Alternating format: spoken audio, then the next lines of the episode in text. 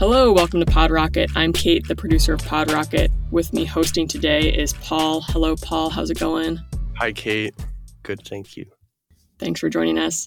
And joining us as a guest today is Faraz Abukadijay, the CEO and co-founder of Socket.dev. Hi, Faraz. How's it going? Going great. Thanks for having me here. Faraz is also the creator of WebTorrent, StandardJS, and Wormhole. We covered Wormhole in an episode of PodRocket back in June. If you have not looked into WebTorrent, StandardJS, Wormhole, or our podcast on Wormhole, you should definitely do so. We will include the links in the show notes. But our episode today, we are going to cover Socket.dev, a new security company that can protect your most critical apps from supply chain attacks. Faraz, can you just lead us into what is Socket.dev? Yeah, so Socket.dev is a tool that developers can use to protect their apps from supply chain attacks. And supply chain attacks are basically they're attacks against open source code that can result in malware or other unintended code being added to an open source package. And we've unfortunately seen kind of a big trend in the last few months and years of an increase in these supply chain attacks. Oftentimes, you'll see these headline news stories about a package being compromised or hijacked. Maybe the maintainer reused their password on another site. So some bad actor gets control of the package, and suddenly the newest version of the package contains some additional code. And so that's really, that's called a supply chain attack, and that's what Socket was designed to protect against.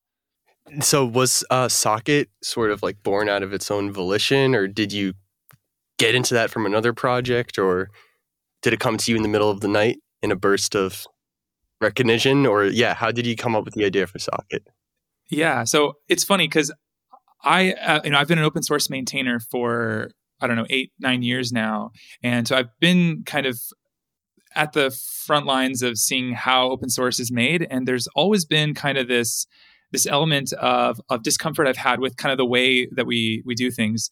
Every time I run npm install on my computer, and I see the number of dependencies that are coming down, and getting installed on my machine.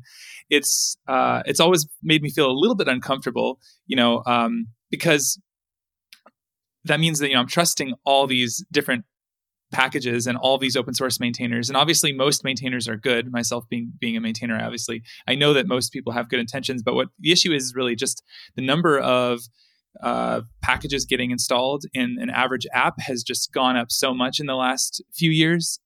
Even a Hello World app often will have 1,000 dependencies.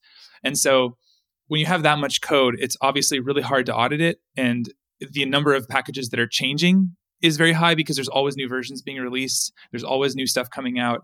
And, as our ecosystems have gotten more complicated in this way, I just have always felt a bit of discomfort around just kind of I'm running this install command on my computer, and it has all my data on it. It has my personal files, my tax returns, all my personal information. If one of these packages was compromised, it could, it could do whatever it wanted on my machine. And so it's been kind of a fear in the back of my mind for as long as I can remember as a maintainer.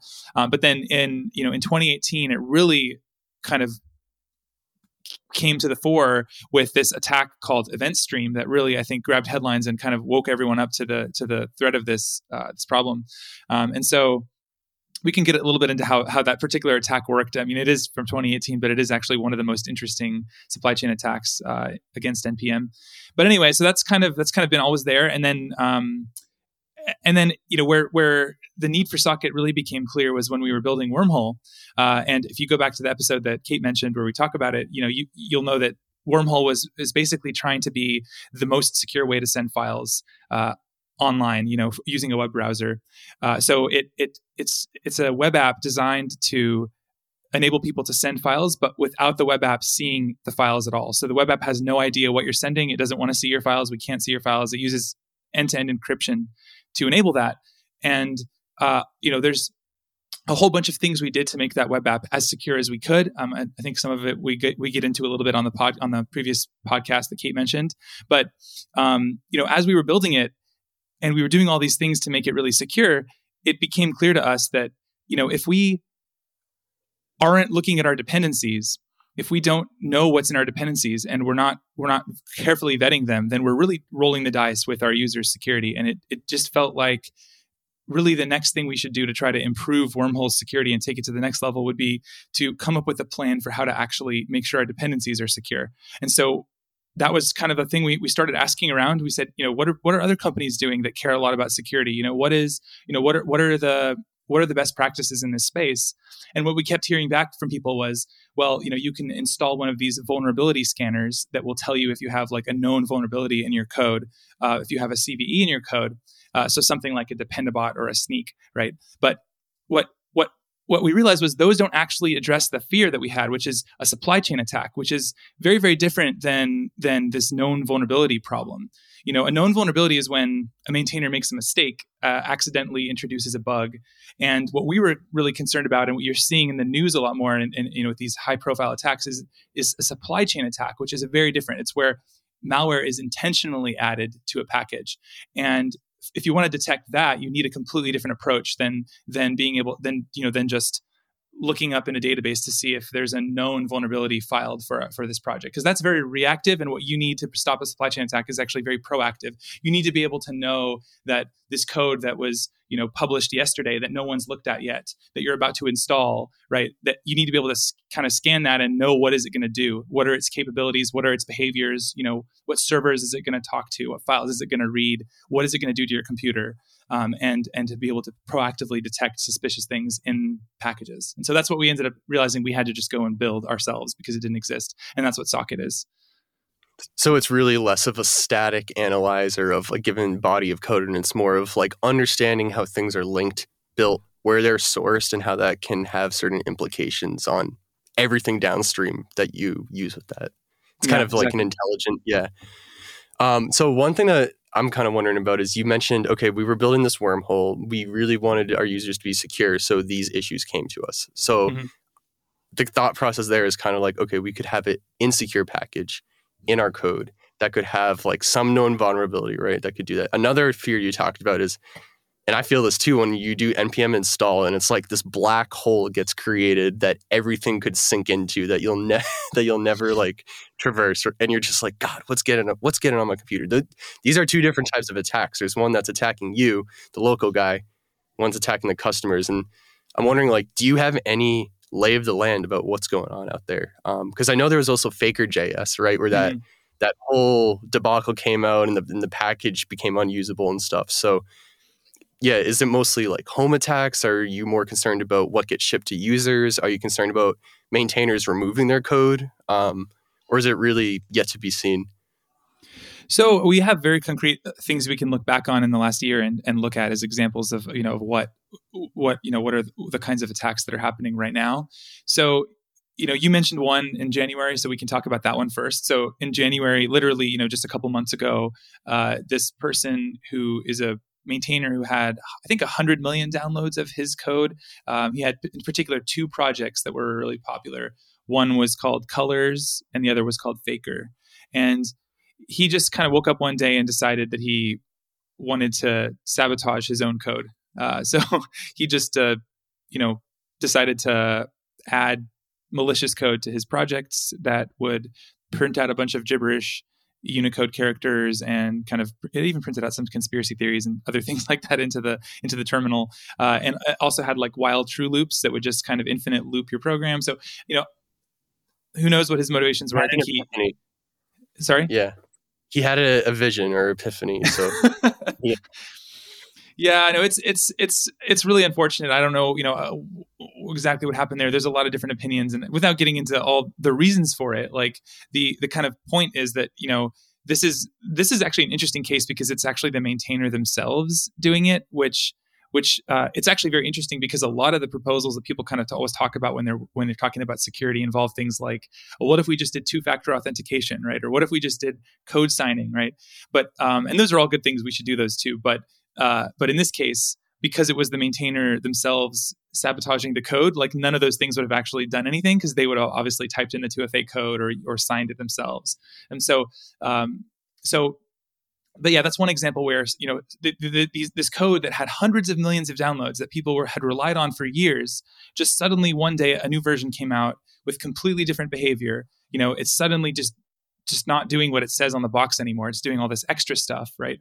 And for several hours, anyone who was unlucky enough to install this would have this happen to their computer. And you know, even a ton of big companies that were using these libraries either directly or indirectly. And so, like, for example, the Amazon Cloud Development Kit tool, which is like a CLI tool, it depended on one of these, I think, Colors. And so it just, anyone who installed it that day and tried to use it was just getting all this junk getting printed into their terminal, and everyone thought that Amazon itself was hacked, when really it was just like, no, Amazon CLI has a dependency on this project that was using a loose version range, and so it just automatically pulled in kind of whatever the latest patch version was of this code, and so that's what that's kind of what happened.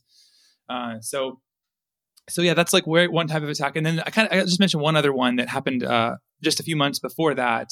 Back in October, there was a project called UAParser.js, which is I would say this is kind of more the typical attack that you see these days. So the way that what happened with that package was this. So this is a thing that's been around for 10 years. UAParser.js is very popular.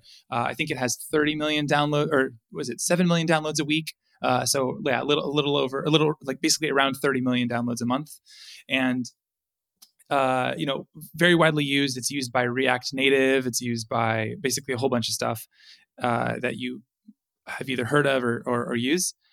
But what happened was on October 5th, on a Russian hacking forum, somebody made a forum post talking about basically it was said, I'm selling an NPM account. It has more than 7 million installs every week, and there's more than 1,000 dependencies depending on this.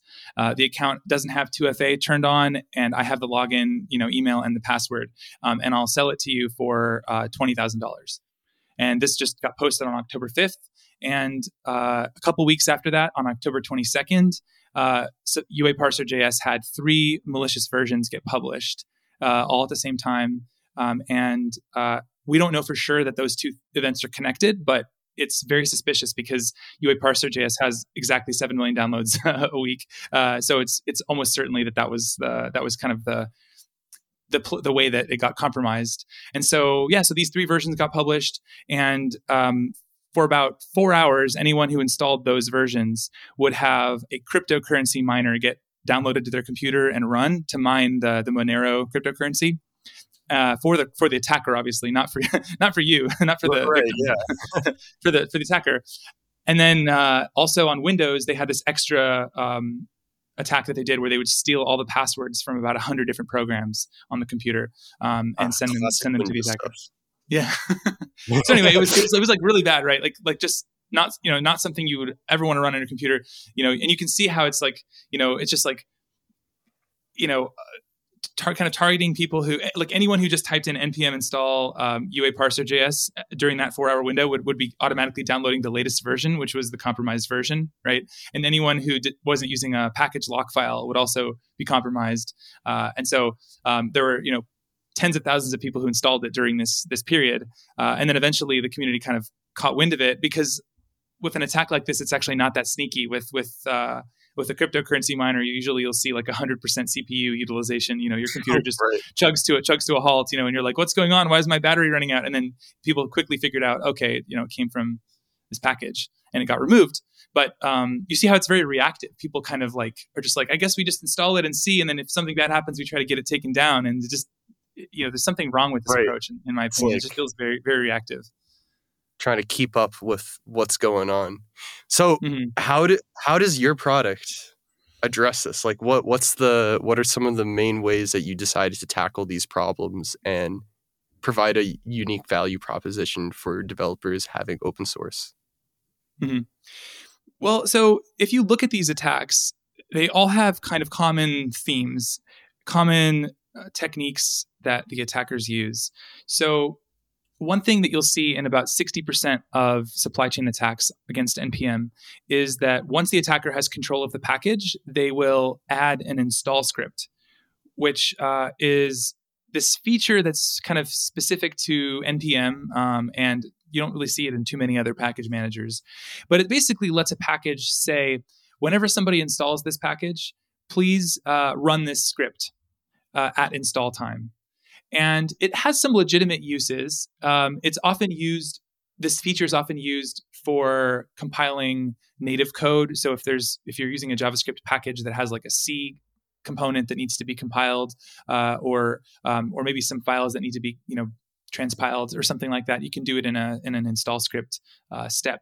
You'll often also see this install script used to print out almost like a little bit of spam in the terminal that kind of says please donate to our project, or stuff like that. So those are those often used install scripts as well. And so I think those are actually disabled now, though, as far as like the output isn't shown anymore by the latest versions of NPM. But anyway, the point is that so these scripts have some legitimate, somewhat legitimate uses, especially for compiling code to make native modules work. But when an attacker takes over a package and they add and they're trying to decide how do they want to kind of deploy their payload.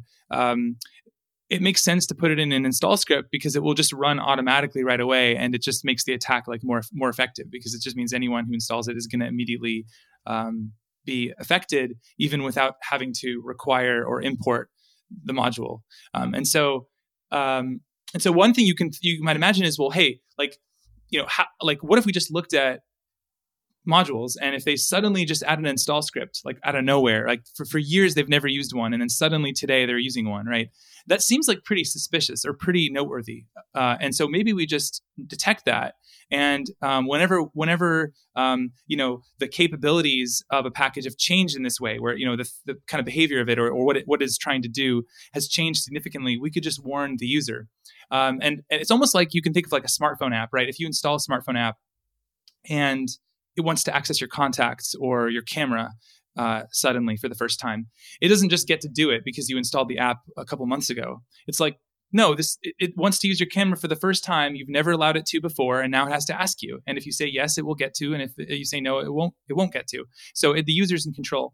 So that's kind of what we're kind of trying to do here is if a package, we want to basically tell the user when they install a package, what does it do today? Right. So what is its behavior? What servers does it talk to? Does it read does it use files on the file system? Does it have an install script?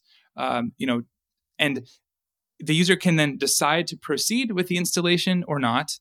If they decide to proceed, then great. They can install it. Everything's fine.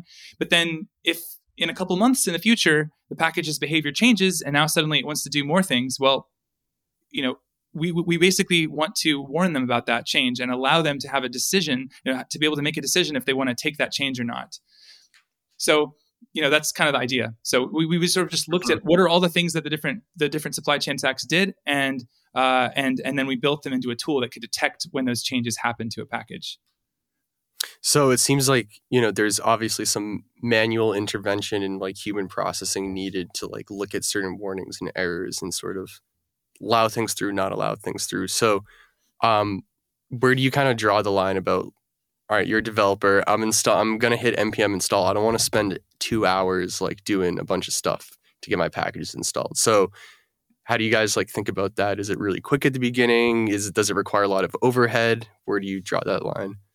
So I think every team is going to have kind of different risk tolerances. So if you think about like, the most paranoid teams, people building like end-to-end encrypted messaging apps or banks, right? Or even companies like Google, they have already today, they have really, really thorough processes where to introduce any open source dependency into the code base requires the security team to do a full audit of that open source project and then to sign off on it. And that's what like all the kind of the big companies and the really security sensitive companies are already doing today. And then you have like, on the flip side, which is like where most companies are, is they just basically do nothing. It's just like hope for the best, run npm install, and kind of like it's mostly things are mostly fine most of the time, and like life is too short. We don't have time to audit all this stuff, and it just hasn't been like a hasn't been very easy to address. And so people mostly are just kind of burying their head in the sand and like, not really thinking about it. Yeah. There's a lot of resources, and you need skills too. I mean, to be able to have, think about it. Like if you were tasked with auditing some package like React, like you have to, I mean, there's a lot of code to read. There's a lot of dependencies to look at. Right. And it's just like, where would you even start? Right. So it just feels overwhelming to people.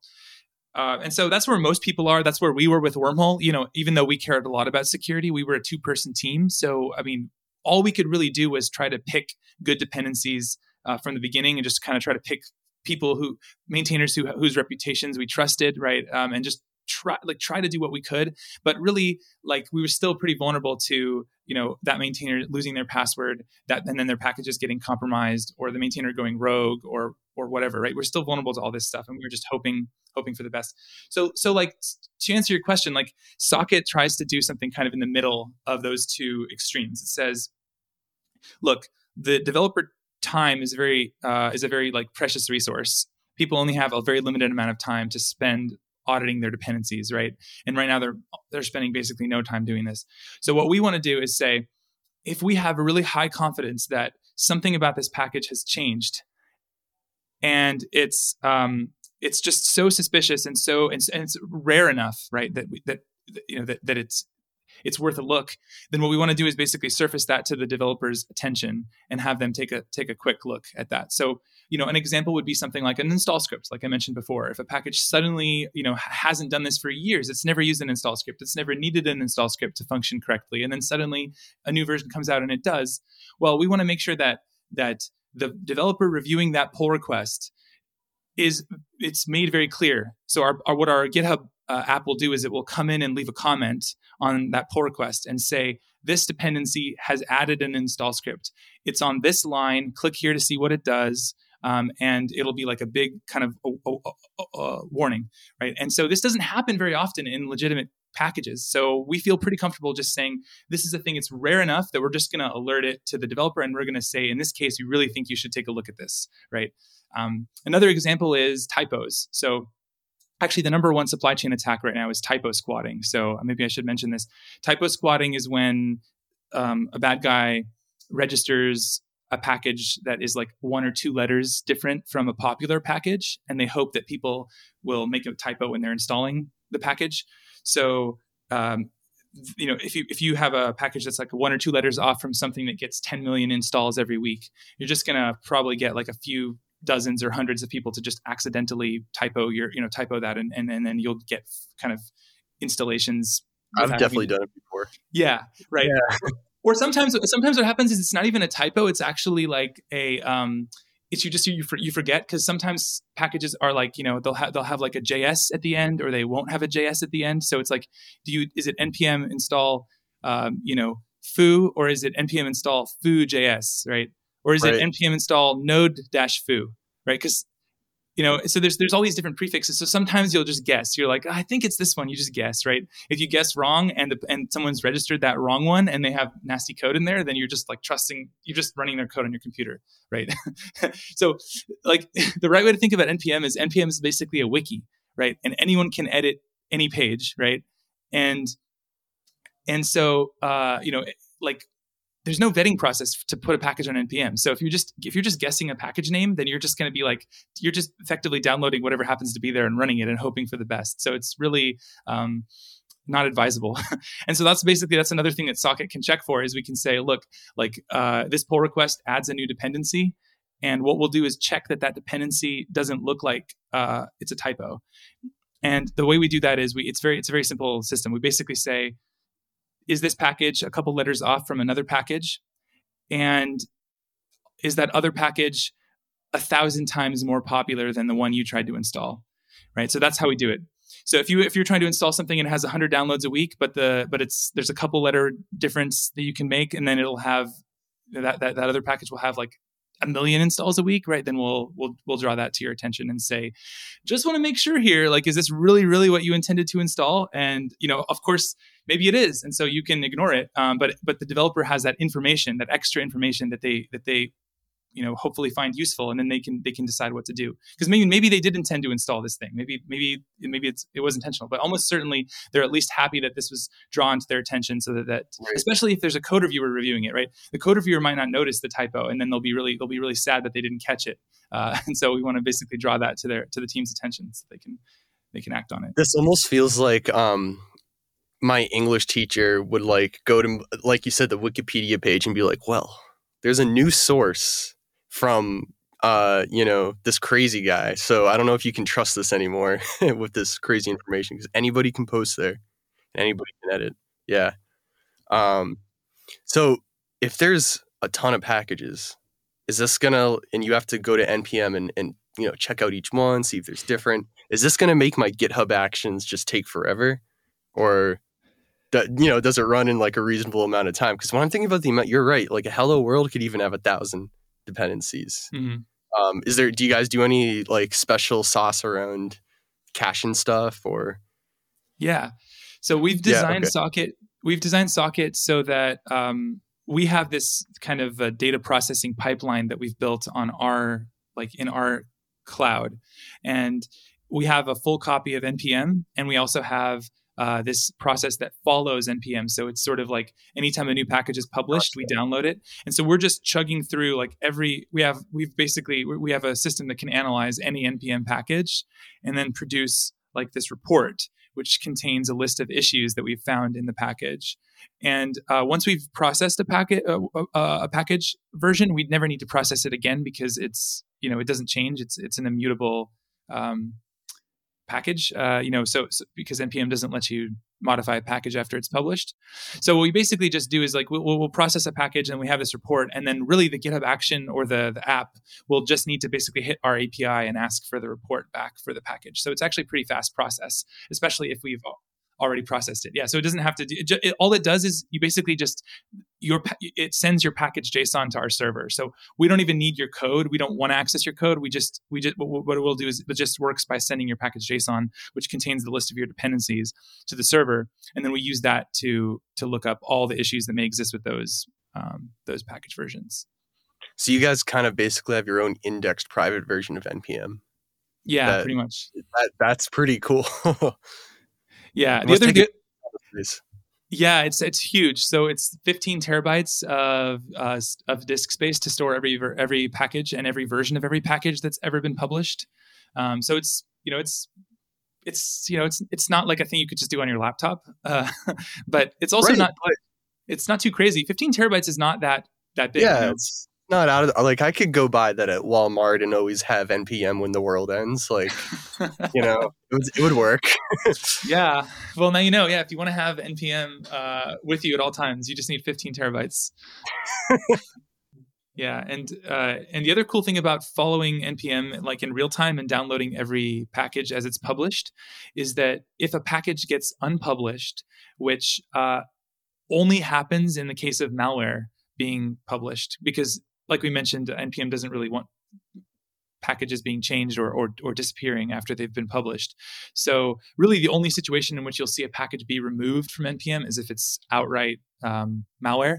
And so what we do is actually we can see when NPM has deleted a package because it disappears from the feed. They have this thing called a CouchDB replication feed, which basically tells you all the changes that are being made in real time. So when we see that they've deleted a package, we can go and look at that package because we have the code. We downloaded it right before they deleted it.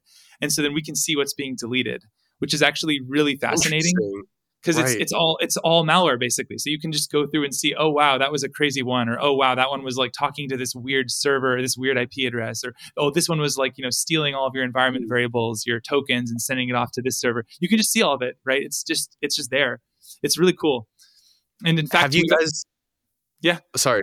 Go ahead. I was going to say, we've actually have a page on the website where you can actually browse around the malware that we've collected. So we have basically, if you go to the footer, there's a little link called removed packages. And if you click it, you get to go to a listing of all the npm remove packages that we've collected. There's about 700 every month that they remove for malware. So you can click through and just see like what malware was published to npm today, right? And you can just see like what was removed today, rather, not what was published today. It's what was removed, and you can see what kind of attacks people are doing. It's really eye opening if you have the inclination to check it out. I'd recommend taking a look at it. It's pretty cool. That's like exactly what I was going to ask. Do you in any way like make that data available or like publish your own taxi feed or something to to let the world know of the incoming attacks? Yeah, I mean, so these ones, this feed is already stuff that's been kind of removed by NPM. So it's more interesting for kind of just research purposes to like understand what are the attacks people are doing and to make sure that like our analysis would have caught whatever those things were doing, right? Whatever those packages were doing. But the actual, the kind of benefit of Socket is this proactive protection that we give, which currently involves a human looking at our bot. Our bot leaves a comment on a pull request, and then a human has to look at that and say, okay, we're not going to merge this, right? So we'd love to get to, and this is what we're working on, is like to get to a place where we proactively have very high certainty that something is bad. And then we just like fail the CI build. Like we just fail the pull request and put a red X there and say like, this is bad, like do not update, right? And that I think is going to involve probably some more advances beyond like what we've currently done. Like what we can do is we can tell you in an install script is added, but we still need a human to look at that to say, is this actually bad or not? Right. So it's like it's mapping what it's accessing and changing, yeah. And yeah, exactly. But it still requires a little bit of that human judgment at the end. And so like, we're trying to basically minimize the amount of things that we bother people with. Like we don't want to alert people if it's like pointless noise, right? No one wants that. So we're trying to keep it really low, like really, really high signal. And hoping that therefore, if it's high enough signal, when one of these alerts comes in, like a human won't mind like taking a couple minutes to investigate it, because it really could save your bacon one day. I mean, you're inherently solving a human problem, right? So it's like the semantics about what does this action mean to me as a team, as a developer. So it's really, that's a difficult, fuzzy line to sort of like draw your AI at. Like, we know that's bad. That's always going to be bad. It's very, big generalization to make, but I'm sure you can certainly make it like with like the standards and the protocols and the way like things move and what they're accessing. Somebody's trying to dump all your env and send it to a weird server across the world somewhere. It's probably bad. Right. In fact, I mean, that's the thing too, like where we can detect when environment variables are being accessed for the first time, right? We can detect that an install script is being used for the first time, and we can detect when a network is being used for the first time. So if you see those three at once, right? Like, and they were never used before, like we could probably just block that until a human can look at it and like just be like, no one's going to install this for a few hours. We're just going to just block this, and like, and then we'll get a human to look at that, and then maybe we as Socket can decide that okay, we just confirmed that this is malware, and then we can block it for everybody who has our GitHub app installed, right? Until we can get it take. And that's the other thing too. We once we find something, we've already found malware a few times. By the way, whenever we've done that, we've just reported it directly to NPM, because we want to not only protect people who are using Socket. We want to just get it removed from NPM so no one else will install it either. So we also like just report that as soon as we find it. Thank you, guys. That's great. Yeah, Batman of NPM. I was just going to ask if you see this like attack space broadening in the coming years. That was probably my last question. I hope not. I mean, I'm sad that this is happening, and I hope I didn't scare people too much, but I hope not. I mean, NPM introduced two-factor authentication as a requirement now for all maintainers, I think as of a couple days ago. So, I hope that eliminates, some of these hijacked packages that have happened because maintainers were reusing passwords. But we still have the case where, a maintainer's like computer gets compromised and their 2FAs, like maybe it's on the same computer as them. We still have the case where the maintainer goes rogue. We still have like more more. There's also attacks that happen when someone asks to become a maintainer, because, you know, a lot of times that's the way open source works, is like people will take over projects from someone who's burned out or someone who is no longer interested in working on it anymore. And so there's all these handovers or these new maintainers being added. So that's still a risk too, even with 2FA. So I think there's definitely good things happening, but I also think that this is such a juicy target, and it's just, there's just so much impact you can have if you take over one of these packages, that I think it's probably still going to be a problem in the future. And there's also other ecosystems besides JavaScript, like, you know, other languages where they have even fewer resources to monitor the registry for malware. I mean, NPM is owned by GitHub, which is owned by Microsoft, which is a very profitable company, and they have, you know, a lot of resources to put into securing NPM, and we still see these problems happening on NPM. So, I mean, I think other languages that where their registries are actually nonprofit, those have even fewer funds and resources to make sure that they're, you know, scanning for proactively for malware and stuff like that. So, I just think this problem is probably not going anywhere anytime soon, unfortunately. Why do you think this is becoming a problem now? So there's the way that we write software has changed. So it used to be the case that projects didn't have thousands of dependencies. It was very normal, I think, to have maybe tens of dependencies, or maybe just a few. There's like 5 dependencies, but today we have at least 1,000 in most JavaScript apps, and so that's one big change. It just means that we're trusting more maintainers, we're trusting more people, and there's just more to audit, and there's more changes happening kind of constantly. And now, I mean, why, maybe zooming out a level, like, why did that happen? Like, why are we writing software in this weird way now that involves tons of dependencies? That's a good question. I mean, I think some people like to criticize JavaScript developers and say, well, JavaScript developers just forgot how to code and they need to install a dependency for everything because they don't know how to write, a 10-line function anymore. They have to install that from NPM. And I actually don't buy that. I don't think that's fair to say about JavaScript developers. I think what the kind of real reason that we install 10-line packages for is that NPM actually made it really easy to install, to deal with dependencies in a way that no package manager had done before. So if you look at something like the Python package manager, in Python, you can only have one version of a particular package. So if you install foo version 1, then every other dependency in your project must also depend on foo version 1. If it wants to use foo, it needs to be version 1, right? So, every dependency in the project has to agree we're all going to use foo version 1, which means if foo version 2 comes out and I want to update my usage of foo version 2, but all the other packages out there are still using foo version 1, then we've now created a situation where the user cannot install my package and the other packages because they're using different versions of foo, which is that's called dependency hell. It's basically a really bad place to be.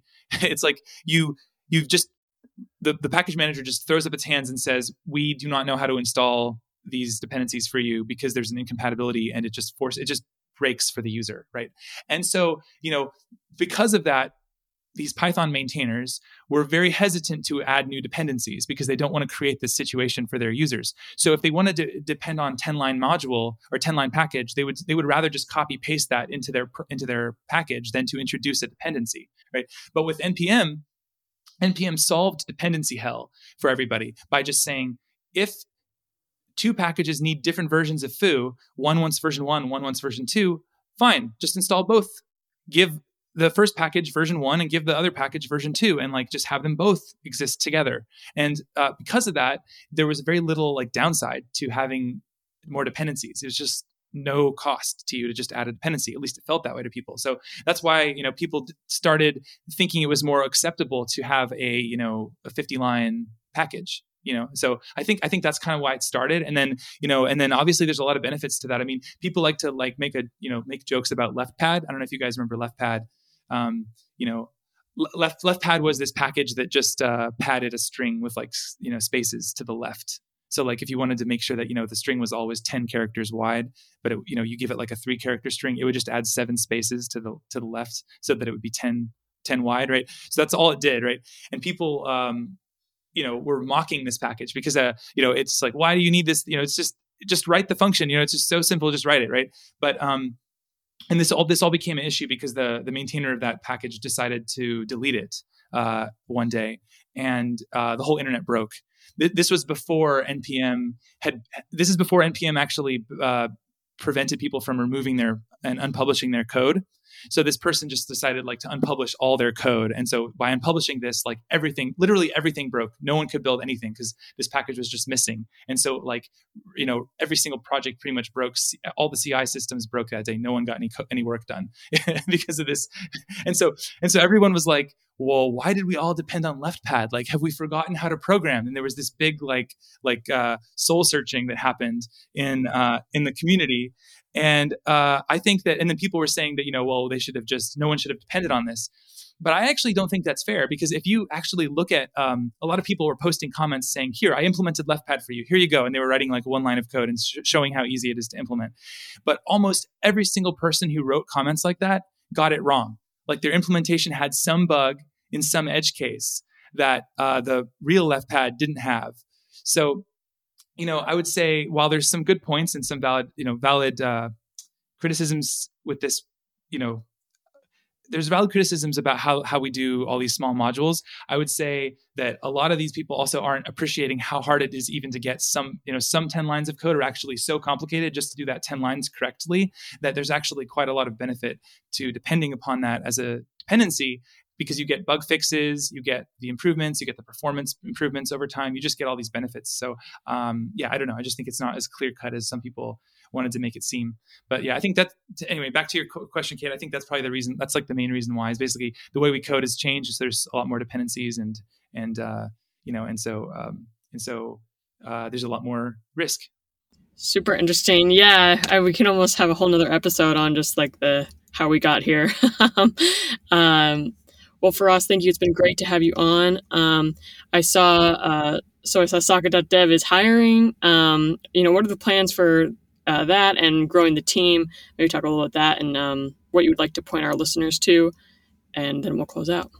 Yeah, so we're hiring. We're looking for, you know, front-end developers, back-end developers, security engineers, designers. We basically need to do a whole bunch of hiring.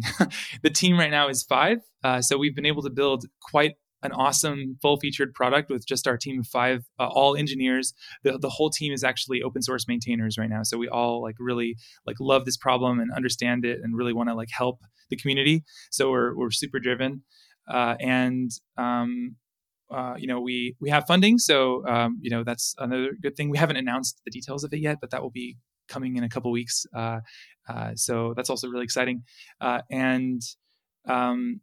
You know, our future plans are basically to make Socket the best supply chain security tool, and make it just super easy for developers to use. And so you know, we just have a whole bunch of like different integrations we need to build out, CLI tools, right? We only do GitHub right now. We need to support GitLab and Bitbucket and all the other ones. We want to improve our analyses to catch even more types of bugs. We want to do that real-time kind of proactive malware blocking that I mentioned. So we need people who know about security, static analysis. There's a whole bunch of really cool problems to solve, and we are planning to just build all that stuff out in the coming months and years. That's super exciting. Yeah, well, and we'll be excited to have you back on to talk about Socket in the future. And thank you so much for joining us, Faraz, and we'll see you around. All right. Thanks, Kate. Thanks, Paul.